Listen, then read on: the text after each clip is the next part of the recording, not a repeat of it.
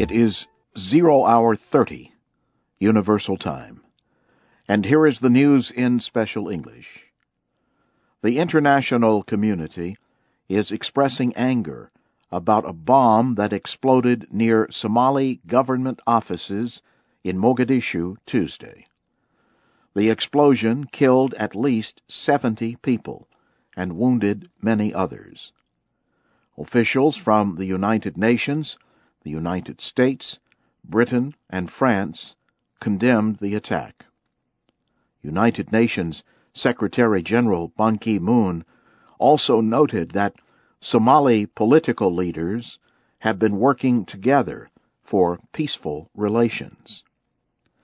The militant group Al Shabaab claimed responsibility for the attack.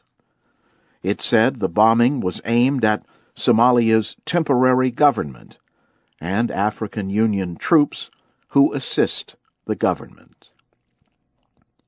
Many of the victims were students. They had gone to the Ministry of Education to learn the results of their exams. American Defense Secretary Leon Panetta and the head of Egypt's ruling military council met in Cairo Tuesday.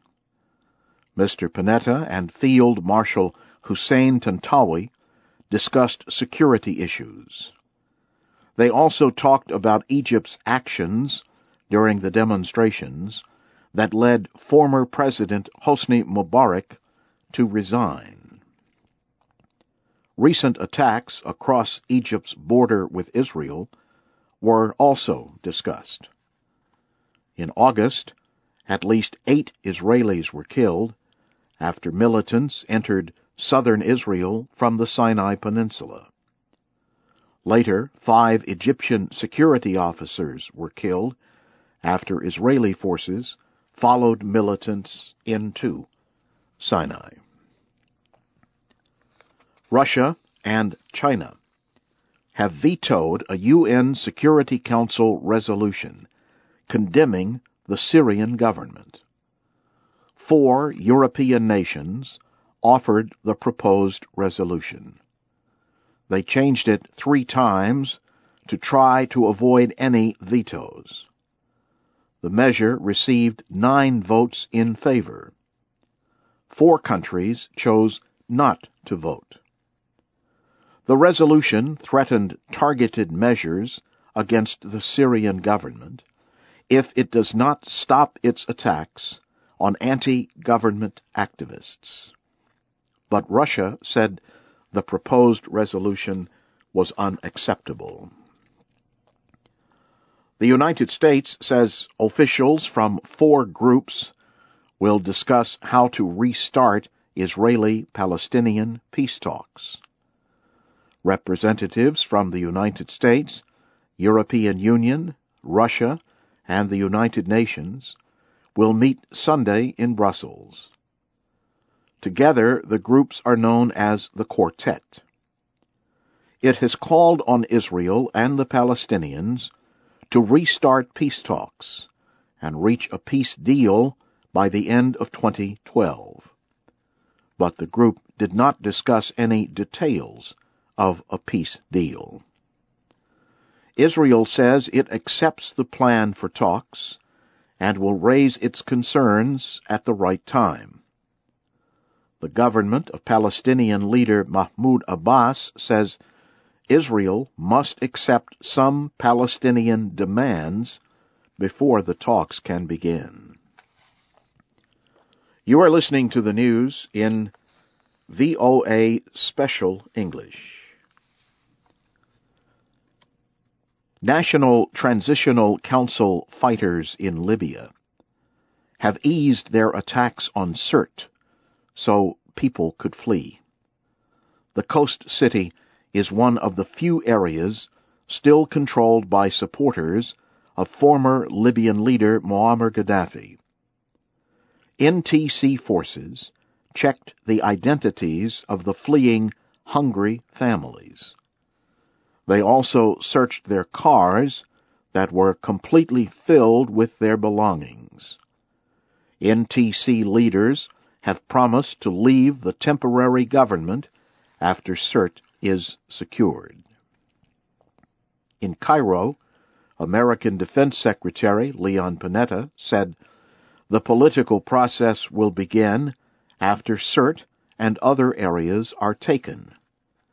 He also said not knowing where Mr. Gaddafi is makes it difficult for NATO to decide when to end its air attacks.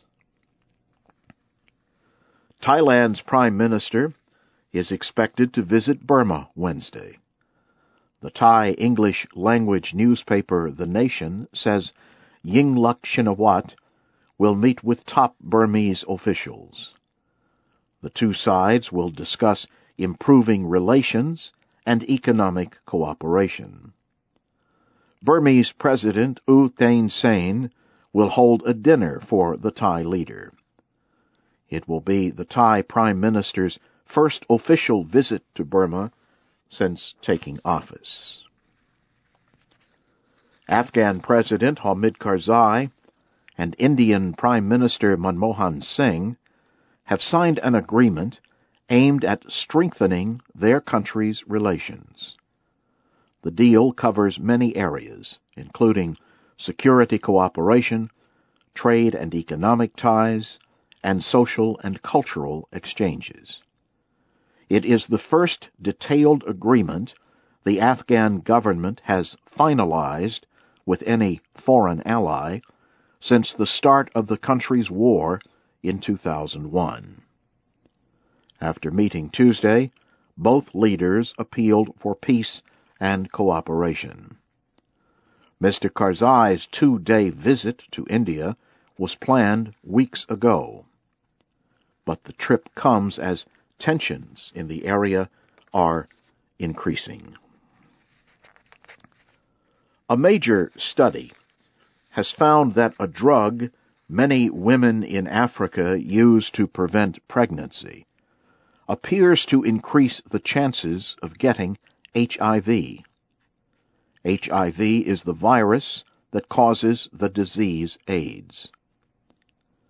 The study also suggests that the male partners of women who use the drug were more likely to get HIV. The report was published in the magazine The Lancet Infectious Diseases. Most of the women in the study used the drug Depo-Provera.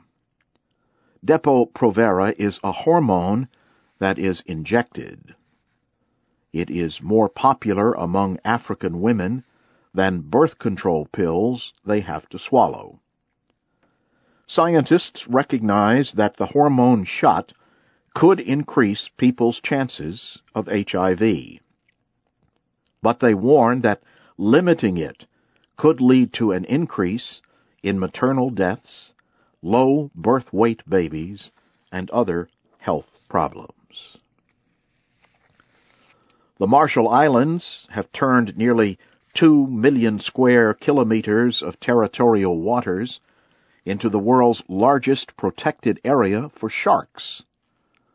The Marshall Islands government passed new laws that ban fishing for sharks for money.